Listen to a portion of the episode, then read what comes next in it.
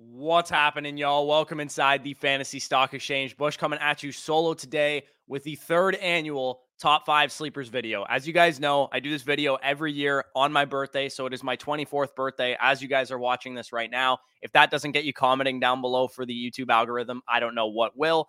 The college football season's back in full swing. Hook 'em horns. I'm repping the Texas gear right now. But let's not waste any more time. You guys are here for one thing. That is my top five sleepers for 2022 fantasy football. Without further ado, let's get right into it.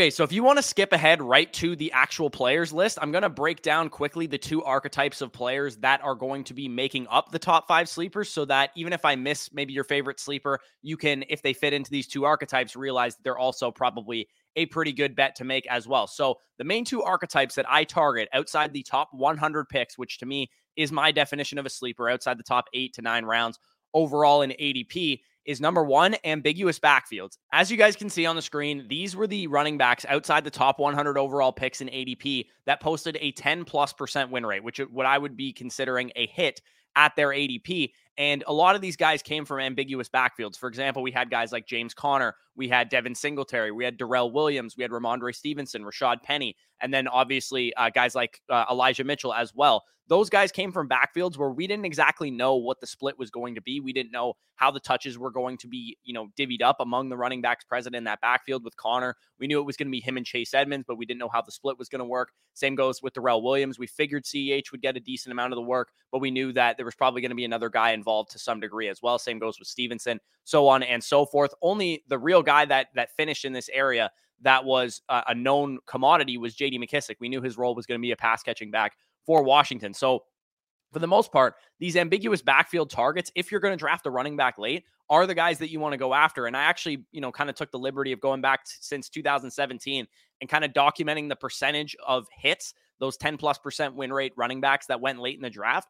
Which ones were ambiguous backfields, which ones were handcuffs, which ones were just pass catching guys. And for the most part, 75% were ambiguous backfields. So you're best taking shots on backfields where we don't know how the split's going to work out. You're you, a lot of people assume oh, I'm late in the draft, just draft a bunch of handcuffs.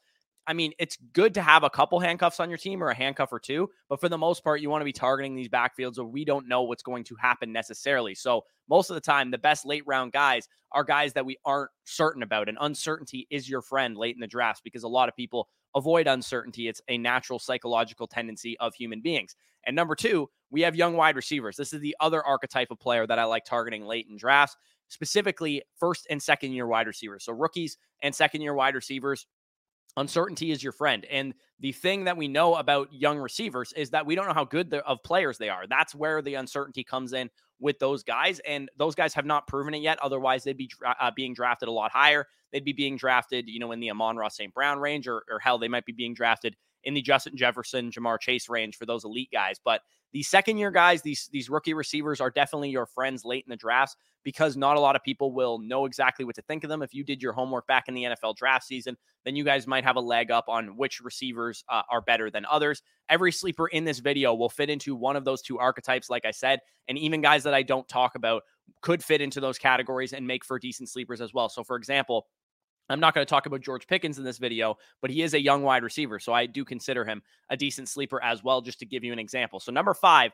on this list, and we are getting to the official list now, is Christian Watson. Christian Watson going off the board, 163rd overall ADP with the wide receiver 71 price tag. I have him ranked as the wide receiver 51, 111th overall. So I have him well ahead of his ADP. And there's a lot of appeal to Christian Watson. For starters, we have the obvious case, right? He plays for Green Bay. He was drafted in the second round, and Aaron Rodgers no longer has Davante Adams. So that's the easy case for Christian Watson. But here's the underrated part about Christian Watson. And underrated is not a word that I thought I'd be using to describe Christian Watson because back during the Dynasty rookie draft season, he was a guy that I thought was going to be overrated as a result of the Green Bay landing spot. And for those of you guys that don't know who Christian Watson is, you're just coming back to fantasy football, maybe you're doing some last minute cramming for your drafts, check out the playlist, watch this video if you're panicking for your drafts, if you're doing that. But I'll quickly recap his prospect profile. He's six foot four, 208 pounds. He ran in the four threes at the combine. Watson came from a small school in North Dakota State University where he was hyper efficient, but his raw production numbers aren't impressive, right? You can see like 800 yards, seven touchdowns, but relative to North Dakota's passing game, that was pretty good because they didn't throw the ball very much, only like 2,000 uh, passing yards total. So him having 800 of those is actually more impressive than it seems. He tore up the Senior Bowl, he tore up the combine. And he was one of the darlings of the NFL draft among those circles. And this is the sleeper appeal with Christian Watson. The hype train for him could have been out of this world this offseason. If he was on the field in training camp, getting training camp reports, playing preseason games, we could have been talking about a guy that rose all the way up to like a seventh, eighth round redraft pick. But the nice thing about Christian Watson is that he got injured during training camp and missed all of the preseason as a result. And he snuck under the radar as kind of like a sleeper as a result, causing guys like Romeo Doubs and Allen Lazard and other players on the Green Bay Packers to be hyped up as a result. But I think people don't realize that this is the most talented receiver in this receiving corps. He was drafted 202, which is nearly a first round pick. You're getting the only wide receiver on this team with the real potential to become the number one receiver for this team because I broke down Allen Lazard, why I don't think he can be anything. And Romeo Doubs was a late round rookie who I guess technically also still could become the number one of this team, but I just don't think he was that good of a prospect. So I'm going to bet on Watson instead. And I didn't think I would be betting on Watson because I was out on this guy from a dynasty perspective. And the reason I'm in on him now is because the preseason injury knocked his ADP all the way down to a dart throw instead of a top eight to 10 round pick where I expected him to go. So he's a great guy to go after late in the draft to get some upside. Another guy to go after late in the draft for some upside is running back Tyrion Davis Price for the San Francisco 49ers. He is also another rookie. And spoiler alert, everybody on this list is a rookie. RB 56, 177th overall is where he's going off the board right now. I have him ranked RB 49, 132 overall. So he fits into the ambiguous backfield conversation. And there's no more ambiguous backfield than Kyle Shanahan's. In fact, we've seen Matt Breida and Elijah Mitchell since 2017 hit those 10 plus percent win rates coming from the late rounds of drafts because their backfield is so ambiguous. I broke down why I'm out on Elijah Mitchell in the bus video if you guys want to check it out. My philosophy on this backfield has pretty much been over the past couple years, I'll just take a shot at whoever the cheapest option is because I don't really know what Kyle Shanahan's going to do. And that would have led you to draft Elijah Mitchell last year. And for some reason, it seems like whoever's going the highest ADP in ADP for the San Francisco 49ers is not the guy that ends up leading the backfield in fantasy points. Now we go to Tyrion Davis Price, who was a third round pick out of LSU. He has 4 4 speed. Trey Sermon and JaMycal Hasty, who were two of the five main running backs in this backfield, they were waived during final cutdown. So in this backfield, we now only have Elijah Mitchell, who enters the season with a hamstring injury, as I kind of talked about in the bus video. And we have Jeff Wilson, who has a role, and it seems like Kyle Shanahan likes him, but he's realistically just a guy. And we have Tyrion Davis Price as your 15th round pick. I think Tyrion Davis Price is an awesome dart throw in drafts because you should both know what you have in week one. If Elijah Mitchell's dominating the snaps and Jeff Wilson's the number two, you can either safely drop TDP or you can just hold on to him. And uh, if you have the open spot on your bench, he's a good stash to have. So I think he's a great guy to fill out your bench with as a you know late round running back player that could end up turning into something. What's his ceiling? I'm not exactly sure because this is the 49ers we're talking about. Elijah Mitchell could get injured. Tyrion Davis Price could be thrust into a big role, and the rest could be history on the season. Or we could be talking about a guy that just gets some spot starts and you never know how to start him or when to start him. So um, he's a guy that I'm very, very interested in nonetheless. Number three on this list is David Bell, who is going off the board as the wide receiver 84, 198th overall player. I have him ranked wide receiver 56 126th overall. And I'm using underdog ADP for David Bell because multi site ADP doesn't even have him listed in the top 100 wide receivers because I guarantee you will not have to spend anything more than your final round pick on David Bell. I got him, for example, in the 19th round of the Big Dogs Bash, and he probably would have went undrafted had I not drafted him. So I'm not really sure why he's going so low because, like I said, he fits that archetype that we're looking for. He's a rookie wide receiver. He was a day two pick top three round draft pick to the Cleveland Browns. And another thing I like looking for when it comes to rookie wide receivers is getting the ones that can get on the field right away. And the Cleveland Browns don't have a ton at wide receiver. They have Amari Cooper, who, as I talked about in the bus video, is pretty overrated. They also have, you know, some unproven guys like Donovan Peoples Jones and Anthony Schwartz and a, a number of other dudes that haven't really proven anything in the NFL yet because all a wide receiver needs to do when you're a rookie like David Bell is get out there running routes. And if you're a talented player, then you have the ability to earn targets. Bell was a prospect that I also really liked coming out of the draft as a late first, early second round rookie pick in rookie drafts because he reminded me so much of Amon-Ra St. Brown, of like a young Jarvis Landry type, where he's not going to wow you with athleticism, but he's ability his ability to get open, to command targets, and to do something, make sure he catches the ball, turn it upfield for some yards after the catch is what made him good in college. The issue with David Bell's game is the fact that he ran in the four sixes. Nobody wanted to draft him super high in NFL draft circles because he ran slow. But we know from countless videos I've done this entire offseason, if you guys have been around here for a while, that the most predictive metrics of fantasy wide receiver success are production related. And production related metrics is exactly where David Bell shined as a prospect 30% target share over the last two years in college, 94th percentile breakout age. He had a 1,000 yard season in 2019, playing alongside a future second round pick in Rondale Moore, and he actually outproduced him, out targeted him at age 19 in college at Purdue with terrible quarterback play. So David Bell really showed me a lot on his college tape. I also just think he's a good player when I watched him. We have a team in Cleveland now who is probably going to be run heavy and not a very good offense to begin the season because they don't have Deshaun Watson. And I voiced my displeasure with drafting Amari Cooper for that reason. But if I'm lower on Cooper, I have to be higher on somebody in this offense. And to me, that, that somebody is David Bell and also David Njoku as well. So, worst case scenario, you draft David Bell with your 16th round pick or your 15th round pick. And after a couple weeks, he's not out there running routes. He's not on the field yet. And you just drop him, no harm, no foul. But best case scenario, you got a guy that is out there running routes right, right away and he's out there commanding targets right away. And because he's a young receiver, he should have a lot of trade value at the very least if not a guy that I think can legitimately be a favorite target of Jacoby Brissett. Jacoby mm-hmm. Brissett is not a downfield passer. Amari Cooper is going to be on the outside trying to beat number one corners. David Bell probably might work his way into the slot and could be an easy target for Jacoby Brissett over the middle. And we saw when Tua was out last year, Jacoby Brissett was targeting Jaylen Waddle like crazy over the middle in the slot. And same goes for Mike Gesicki as well. So if Jacoby Brissett's going to start for most of the year. I think David Bell can carve out a role in this offense. And for the 15th round, 16th, 17th round price tag that you're going to get him,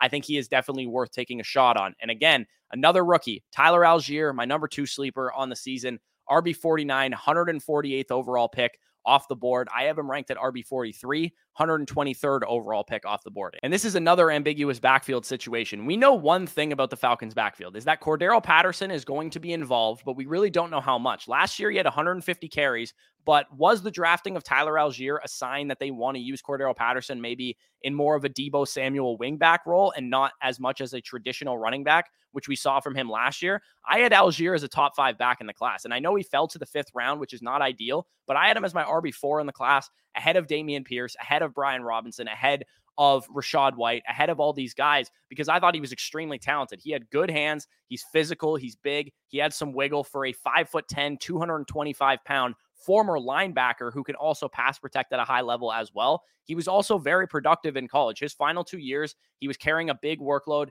In 2020, alongside Zach Wilson at BYU, he was very, very efficient 13 touchdowns, 1,100 yards on only 150 carries. Zach Wilson goes off to the NFL. And then in 2021, he's the workhorse of this offense 276 carries, 1,600 rushing yards, 23 touchdowns, and a 10% target share is not too shabby for a big running back like that. I think he reminded me a lot of James Robinson when I watched him. He's just a guy that can do everything well. He's not going to do anything spectacular. He's got like four, six flat speed, but he's a big back and he's very good at using his size. And he also had a good preseason as well. Initially, we heard some mixed reports that you know, the Falcons were going to say initially that he's going to be the starting running back. And then we had a report come out that he's like eighth on the depth chart. But then we saw in actual preseason games, he uh, he started to build up trust in that coaching staff. In the first and second preseason game, he wasn't playing any snaps with the ones. And then in the third preseason game, we actually saw him get on the field, start to play some first team reps, and that progression is something that I'm very enamored with because uh, according to PFF, he was the most productive, the most efficient runner during the preseason for the Falcons, and he was also the highest graded running back pretty much across the board. And we finally saw that run with the starters in that final preseason game. He was a fifth round rookie, so he's got to earn the job. And based on what I saw from the guy in college, I think he is clearly the best runner in that backfield. Cordarrelle Patterson's the most dynamic player in that backfield, but he has a number of different ways that he can be used. And Arthur Smith kind of proved to us last year that he knows how to use Cordarrelle Patterson. And I think Tyler Allgeier is going to be basically what Mike Davis was last year, except with a little bit more juice, a little bit more energy behind that. I think he's a great zero RB target if you guys are running zero RBs or hero RBs, who could turn into a mid RB2 if he can win that job. And he also could get out to a very, very good start to the season and be one of the big, big waiver wire ads that everybody's chasing after week one. If he comes out and he has 18 carries in the first game, it would not shock me one bit. And also, he'll be a guy that everybody's going to be talking about. Drop your whole FAAB budget on and all that kind of stuff. So if you already have him on your team, then you can at least use him as a trade chip if you don't want to hold on to the Falcons starting running back, for example, at that point in time. So before we get into my number one sleeper, quick recap of the two number one sleepers I've had in the previous two years. Last year was Elijah Moore. Two years ago was Antonio Gibson. So to some degree, I've hit on my last two number one sleepers, but this year, my number one sleeper is Jahan Dotson, wide receiver from the Washington Commanders, currently going off the board as the wide receiver 59, 145th overall player. I have him ranked as wide receiver 44 as my 91st overall player. So let me go back to my previous points that I just made about David Bell and some of the other rookie wide receivers. My case for all of these rookie wide receivers has been the unknown factor, right? And obviously, Jahan Dotson has that as well as another rookie. Dotson was also drafted the highest out of these guys. He was taken 16th overall in the NFL draft, and the Commanders did not reach on him because, by all accounts, it sounded like the Packers and the Chiefs and all these other teams were very in on Dotson towards the end of the first round as well. So that should indicate he should be the most talented of any of the guys that I talked about on this list. And unlike David Bell, I have zero questions about Jahan Dotson's ability to get on the field right away because we've seen it in preseason games. He took 22 of 22 first team preseason snaps in week one of the preseason, which was more than Terry McLaurin took. And in preseason week two, he took 18 of 19 snaps with the first team. And then in preseason week three, he got the night off. So this is clearly a starter. He's going to start alongside Terry McLaurin in two wide receiver sets. He's going to be out there. He'll probably be moved around the formation a little bit. We know that routes are given, targets are earned. So he already has the ability to be on the field earning targets by the fact that he's been given the routes. And Dotson's prospect profile was a little bit polarizing for some people in the dynasty community because he was a late declare. He was a senior. He didn't, you know, declare early as a junior, which most, you know, analytics spreadsheet nerds really like players to do. I broke down this entire class uh, in the pinned video on our page titled Wide Receivers to Target and Avoid. And while Dotson didn't check every single box that we want a wide receiver prospect to check, he did check the five most important boxes, which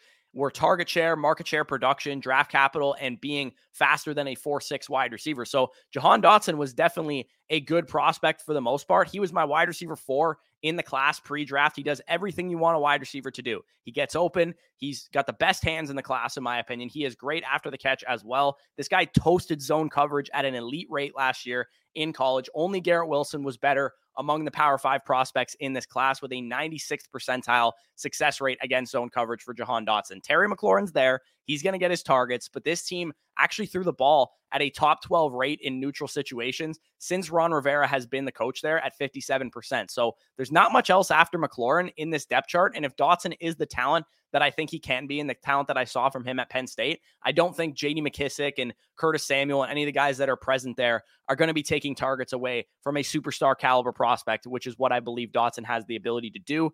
Jahan Dotson, if he's the talent I think he can be, and the talent you know, ring from Washington camp has been very strong, right? Beat reporters, coaches, players, they're all talking about how good Jahan Dotson is. If he's that player, he's definitely going to be the second receiver on this team. I could see him carving out 100, 110, 120 targets on the season even if Terry McLaurin carves out 140, 150 targets. So Jahan Dotson, a guy that I am very, very high on. My number one sleeper in fantasy football drafts this year. Make sure that you guys line your bench with some of these players. And like I said, even if you don't agree with everybody I talked about, line your bench with similar archetypes rookie wide receivers, second year wide receivers, ambiguous backfield situations, some pass catching running backs, some handcuffs.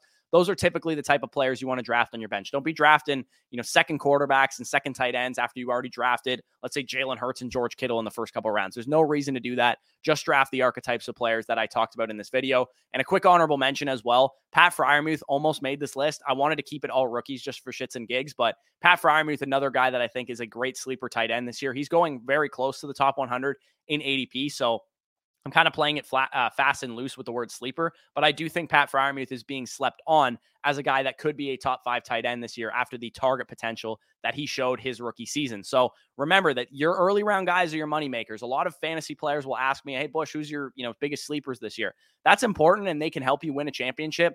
But I think the early rounds are much more important. So make sure to add in this sleeper analysis with the other videos on our channel talking about early round draft strategy, picks one to four, five to eight, nine to 12, my best draft strategy video. All those videos doing really well. So Appreciate the support on those. So I hope you guys enjoyed this video. Leave a like, comment anything down below. If you want to comment down below and wish me happy birthday, definitely appreciate it. If you want to comment down below that I'm a piece of shit for engagement farming my birthday, you can comment that as well. It all works in the algorithm. We definitely appreciate any and all comments. Subscribe to the channel if you are new as well check out the pinned comment to get access to our rankings if you guys are interested. The Puppy 4 is dropping on Monday. It'll fill probably in two or three days after it drops. So if you guys want one last chance for great prizes on underdogfantasy.com. Best Ball Mania 3 is also 90% filled right now. $10 million in total prizes, 2 million to first, 1 million to second, 1 million to the regular season champion, only for a $25 entry to try and take that thing down. So if you guys want to take your fantasy football knowledge to the test,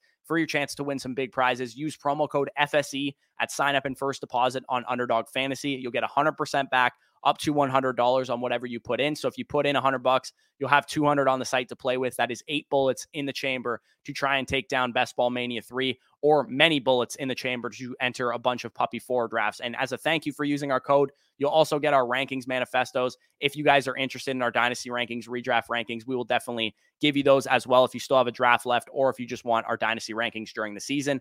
And to get our weekly rankings, you guys can also check out our Patreon as well. If you guys are curious about start sit decisions, check out the Patreon as well. We have a tier called the Question Master where you can get all of your questions answered over there as well. So, with that being said, guys, peace out and we'll talk to you soon.